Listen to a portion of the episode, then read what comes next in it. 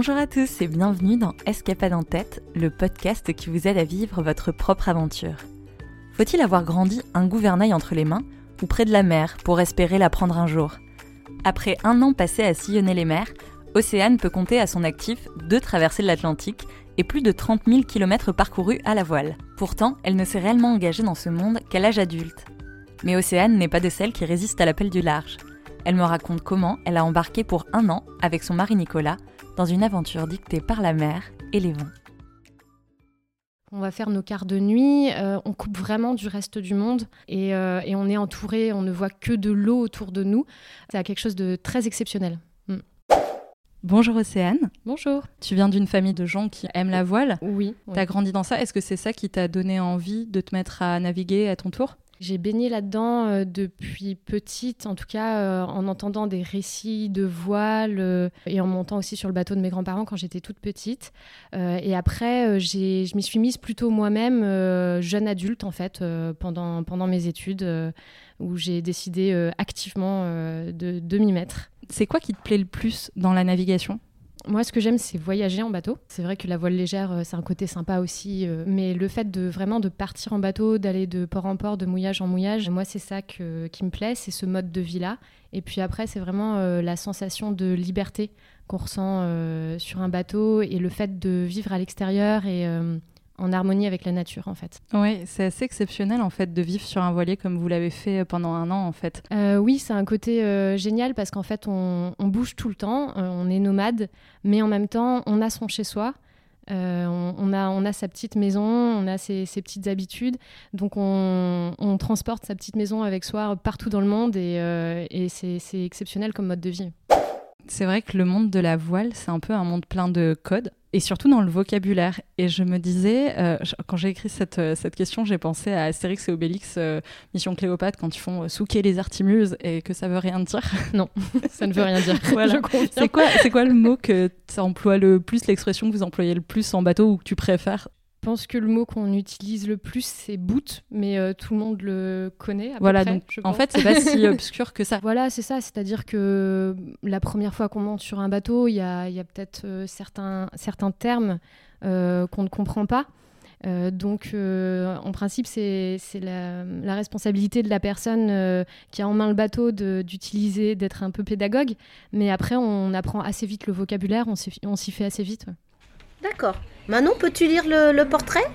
Le portrait d'Océane. Océane est grande. Elle aime l'aventure. Elle est gentille, douce. Elle est mince. Seule. Tu m'as dit avoir appris à naviguer avec la volonté d'être co-skipper et non équipière. Qu'est-ce que ça implique ? En fait, naviguer à deux, c'est naviguer en équipage réduit. Parce que la nuit, quand on fait des quarts, on est tout seul. S'il y en a un qui est malade ou qui a un souci, on est tout seul à gérer le bateau aussi. Donc l'idée, c'était d'être complètement interchangeable sur tous les aspects du bateau et également dans l'état d'esprit d'être à l'égal de l'autre dans la prise de décision. Donc avec ton conjoint, Nicolas, faut le dire, il est aussi mordu de voile que toi, hein, vous décidez de réaliser un de vos rêves qui est de partir un an naviguer à travers l'Atlantique. Pourquoi l'Atlantique déjà ? Pourquoi cet itinéraire-là ? Qu'est-ce que vous aviez en tête ?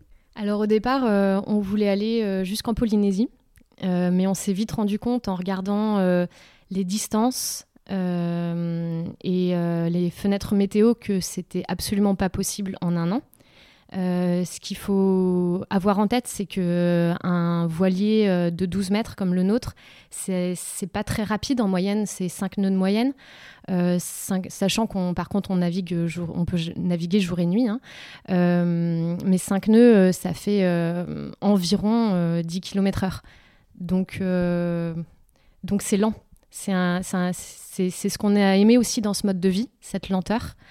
Reprendre le temps de vivre, et donc on s'est dit bon, le Pacifique c'est pas possible, mais on avait quand même envie d'un peu d'aventure, de sortir un peu des sentiers battus, et c'est pour ça qu'on s'est arrêté au Sénégal, et c'est aussi pour ça que au lieu de remonter l'arc antillais, on est remonté sur la côte de l'Amérique centrale.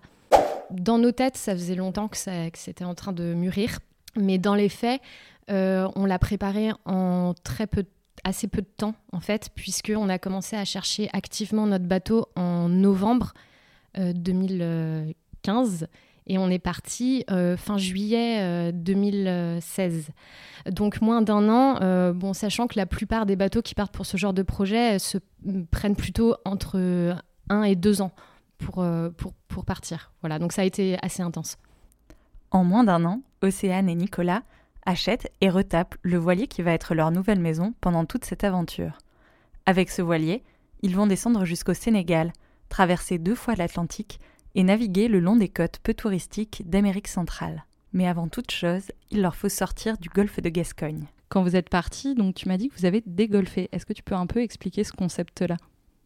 Ça veut tout simplement dire traverser le golfe de Gascogne. D'accord. Qui se situe du sud de la Bretagne au nord de l'Espagne. Et c'est un golfe qui peut avoir des conditions météo assez difficiles. C'est un peu la petite épreuve du navigateur, quoi. D'accord. Et il y a une meilleure période, en fait, pour le faire, du coup. Nous, on est partis le 15 septembre. Ça commence à être un petit peu tard, quoi. Faut pas partir trop tard. Généralement, les gens le font plutôt pendant l'été. Après les côtes françaises, le couple fait escale au Portugal, puis se dirige vers Dakar, capitale sénégalaise ouverte sur la mer. Mais leur véritable destination se situe dans les terres cachées et enclavées du Sine Saloum, une région accessible presque uniquement par les mers. Missionnés par Voile sans frontières, ils viennent apporter aux populations locales un soutien logistique à la voile. Oui, alors le Sine Saloum, en fait... C'est une région du Sénégal qui est pauvre d'abord, mais qui est pauvre aussi parce que justement elle est assez isolée dans le sens où, comme tu disais, c'est difficile d'accès par la terre, donc on arrive par le fleuve, par le Sine Saloum et par toutes ces branches en fait, qui partent, tous ces cours d'eau qui partent un petit peu partout et qui créent des espèces de petites îles en fait, dans la région. Et c'est comme ça que s'est développée les missions de Voile sans frontières sur place, parce que ça avait du sens justement d'apporter des compétences ou du matériel par bateau. Sachant que même pour nous, ça n'a pas été complètement évident d'arriver dans le petit village où on est allé. Et donc, il y a un contact sénégalais qui est monté sur le bateau en arrivant dans le Sine Saloum et qui nous a aidés à passer ce qu'on appelle les bolons pour éviter justement les bancs de sable pour arriver jusqu'à ce petit village. Sur les côtes françaises, en fait, c'est extrêmement bien cartographié. On sait que voilà, quand il y a une carte qui dit ça, c'est viable, c'est bon, on peut y aller.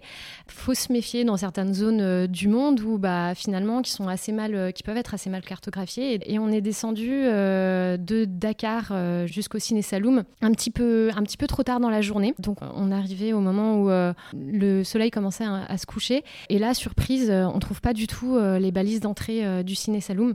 Et donc on s'est dit, bon, on n'y va pas parce qu'il y a des bancs de sable et c'était trop dangereux de rentrer à cette heure-là sans balise, sans carte, sans rien. Et on a pris la décision donc d'attendre au large le petit matin pour pouvoir passer l'entrée du Sine Saloum. Et donc on a fait des allers-retours toute la nuit au large devant le Sine Saloum. Et on s'est parfois fait un peu peur parce qu'il y a énormément de bateaux de pêcheurs, de pirogues en fait, hein, donc des toutes petites embarcations, sans lumière, sans rien. Donc on ne les voyait pas du tout. Donc nous on faisait en sorte d'être visibles, mais parfois on les entendait à peine et elles frôlaient le bateau et voilà. Tout est bien qui finit bien, on n'a heurté aucune pirogue et on est rentré au petit matin dans le Sine Saloum. Cette étape solidaire au Sénégal illustre la détermination du couple à donner du sens à leur aventure. Dans cette optique, ils montent plusieurs projets et initiatives autour de leur voyage. C'est ainsi que 2 classes de primaire les suivront pendant toute leur aventure afin de s'initier au monde de la voile. On a eu l'impression en faisant ces projets-là de passer d'un voyage en 2D à un voyage en 3D parce que voilà, ça nous a permis ça a été un enrichissement des 2 côtés avec les classes, avec le Sénégal, etc. Avec les classes, ça a été fantastique parce qu'en fait, a priori, nous, on a apporté beaucoup de choses aux enfants qui, pour certains, 2 ans après, se souviennent bien de nous, et ce qui est assez sympa. Et en même temps, eux nous ont énormément apporté en nous donnant les textes qu'ils avaient écrits sur notre voyage, les poèmes qu'ils ont écrits, les chansons. Et la classe qui était près de la côte, celle de hier, a eu activité voile en fait l'année où on est parti. Donc ils ont fait, il me semble que c'était de l'optimiste. Donc c'est assez sympa de se dire que ils ont commencé la voile dans le contexte de notre projet. combien mettons de temps pour traverser l'océan Atlantique? Alors, est-ce que quelqu'un a la réponse? On lève la main.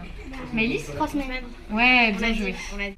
Quand est-ce que donc, vous avez navigué du Sénégal, vous faites votre première transatlantique, donc votre première traversée de l'Atlantique, mais vous ne l'avez pas fait seul, si j'ai bien compris, vous avez pris des personnes en bateau-stop. Comment ça marche, le bateau-stop? Alors, le bateau-stop, c'est un peu le blablacar du bateau. Donc, l'idée de prendre des personnes sur son bateau. Il y a plein de bourses des équipiers aussi sur Internet. C'est quoi la bourse des équipiers? C'est des petites annonces? Voilà, c'est ça. C'est des annonces. Donc, il y a des équipiers qui veulent monter sur un bateau, qui cherchent un embarquement. Et il y a des skippers ou des propriétaires qui cherchent justement à avoir des équipiers parce que soit ils ne veulent pas naviguer seuls, ou tout simplement par plaisir d'avoir un équipage. Et donc le bateau stop, pour moi, c'est plutôt l'idée spontanée de ce concept où on a rencontré en fait ce couple Amblin et Simon. On les a rencontrés à Dakar, au centre de voile, au cercle de voile de Dakar.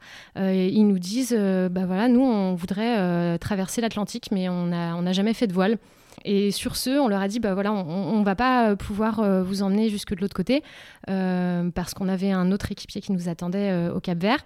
Mais si vous voulez, on tente l'aventure, on va jusqu'au Cap-Vert ensemble. Et donc, on a navigué quand même pendant 1 semaine avec ces gens qu'on connaissait à peine. Et c'est devenu des vrais amis, quoi. Ça y est, vous traversez l'Atlantique. Quelle impression ça fait de se retrouver si loin des terres? C'est des ressentis très personnels. Je pense qu'il y a des personnes qui n'aiment pas forcément ça. Il y en a d'autres qui adorent ça.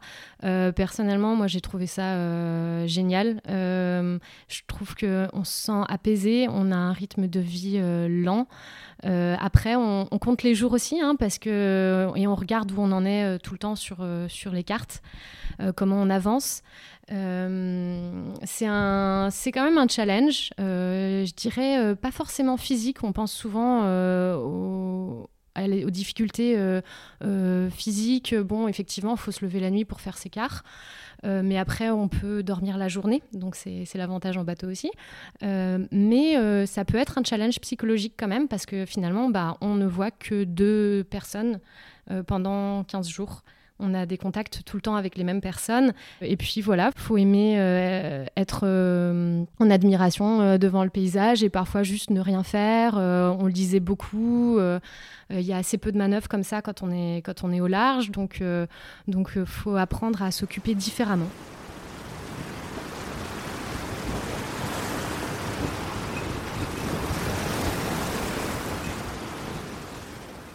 J'avais envie de quelque chose d'un peu plus d'aventure, de sortir des sentiers battus. Et donc, on est descendu en Colombie, en s'arrêtant aux îles ABC. Ensuite, on... C'est quoi les îles ABC? Les îles ABC, donc c'est les Antilles néerlandaises qui se situent au large du Venezuela, à peu près à la frontière entre le Venezuela et la Colombie. C'est la fameuse île, je me souviens sur ton blog, qui s'appelle Curaçao. Voilà, donc ABC pour Aruba, je ne sais plus pour le B, et Curaçao. En tout cas, ça avait l'air fantastique, hein, des photos que j'ai vues. Voilà, on se serait bien arrêté au Venezuela, mais la situation politique était assez instable déjà à ce moment-là. Et on ne voulait pas prendre de risques, en fait. Donc on ne s'y est pas arrêté, malgré le fait que ce soit magnifique, il paraît. Et donc, on est allé directement en Colombie. Et après, on est remonté jusqu'au Guatemala. Et on a traversé du Guatemala à Cuba pour finir cette zone-là. Donc, comme ce n'est pas très touristique comme zone, c'est vrai que niveau infrastructure... balisage, sécurité, même administratif, peut-être que c'est un peu plus compliqué. Effectivement, il y a beaucoup moins en fait d'infrastructures pour le nautisme.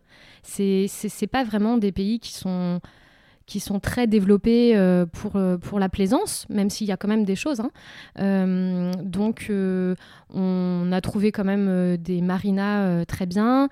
Simplement, par exemple, il faut savoir que dans cette zone-là, il n'y a pas du tout de matériel et d'équipement à vendre pour les bateaux. Donc, on a intérêt à avoir ce qu'il faut à bord.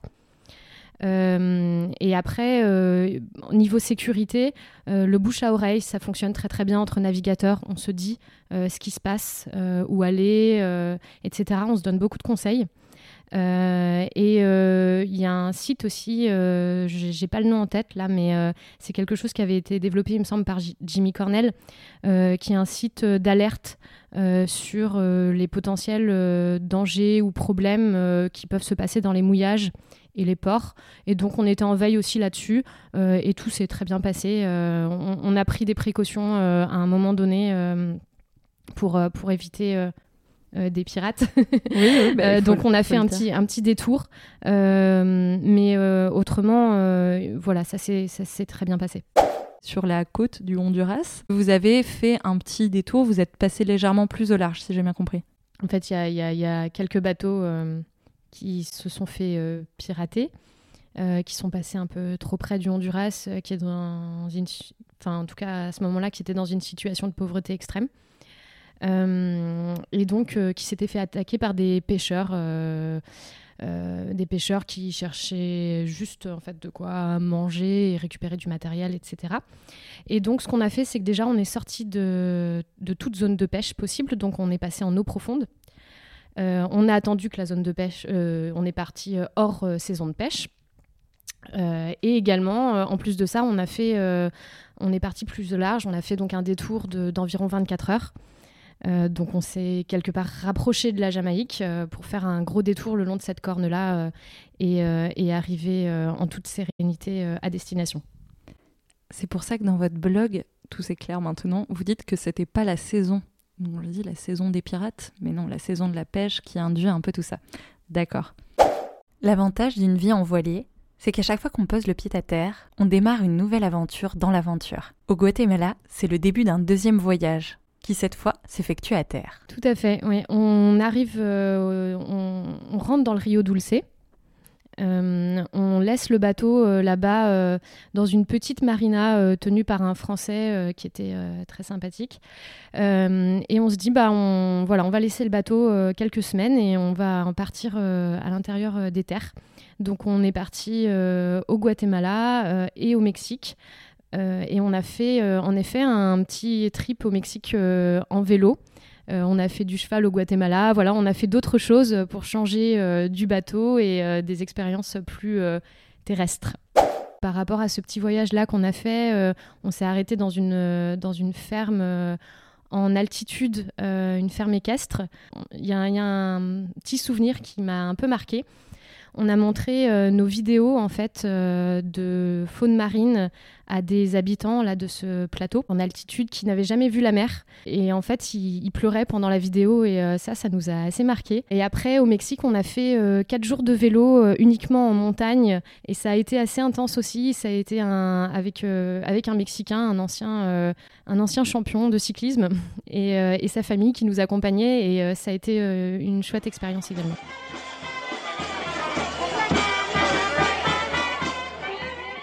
On s'est arrangé pour être au Guatemala pendant la Semaine Sainte, la Semana Santa. Et c'est des festivités vraiment extraordinaires avec énormément de parterres de fleurs, de défilés avec des énormes statues et qui sont portées en fait par des gens. Tout le monde est dehors, tout le monde fait la fête et donc on s'est retrouvés au milieu de ça. Voilà, donc ça a été un souvenir marquant pour nous et on a été vraiment super contents d'y participer et d'être dans la ville d'Antigua à ce moment-là. Est-ce que pour toi, il y a eu une différence entre la traversée de l'Atlantique à l'aller et au retour? Est-ce que tu as vécu ça différemment? Oui, j'ai vécu ça différemment.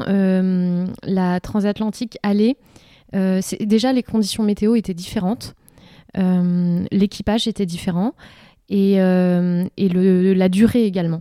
La transat aller a duré 15 jours du Cap-Vert à la Martinique. Le retour a été beaucoup plus long parce qu'on a fait énormément d'étapes en fait. On est parti de Cuba, on s'est arrêté une journée, on a fait 3 jours, on s'est arrêté une journée aux Bahamas, on est reparti pour une semaine, on s'est arrêté aux Bermudes, on est reparti 15 jours, on s'est arrêté aux Açores et finalement il nous restait 7 jours de navigation pour arriver jusqu'en Bretagne. Donc ça nous a paru bien plus long de faire le retour. Voilà. Si tu devais garder qu'une image du voyage. La lune sur l'océan pendant mes quarts de nuit. Un seul son. Le son émis par le cachalot. On pense que c'était un cachalot ou un gros dauphin qui était énorme et qui est venu nous accompagner et jouer à l'avant du bateau. Voilà. Et une seule odeur ? Une seule odeur, ce serait notre arrivée au Sénégal. Quand on est arrivé en bateau, on n'avait pas encore mis pied à terre. On ne voyait même pas encore la côte et on avait déjà les odeurs de l'Afrique, en fait, du Sénégal qui nous parvenaient et c'était assez incroyable. Si tu devais te mettre à la voile demain, sans aucune expérience de sortie en famille, de navigation, bref, sans aucun bagage de navigation, par où tu commencerais ? Je pense qu'il y a plusieurs façons de faire. On peut faire des stages, ça marche super bien parce qu'on apprend beaucoup en peu de temps. On peut aussi essayer de monter sur le bateau des autres, donc monter comme on disait tout à l'heure, bateau stop, ou une bourse aux équipiers, voilà, ou des copains, hein, peu importe, il faut se faire la main, prendre de l'expérience, voilà, essayer de naviguer le plus possible pour pouvoir partir.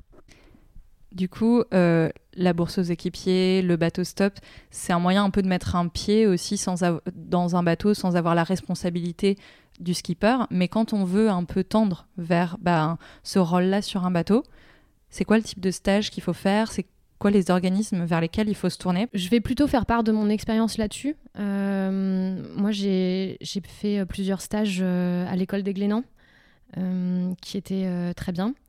Donc là c'était plutôt des stages en mer en fait, embarqués, plutôt généralistes.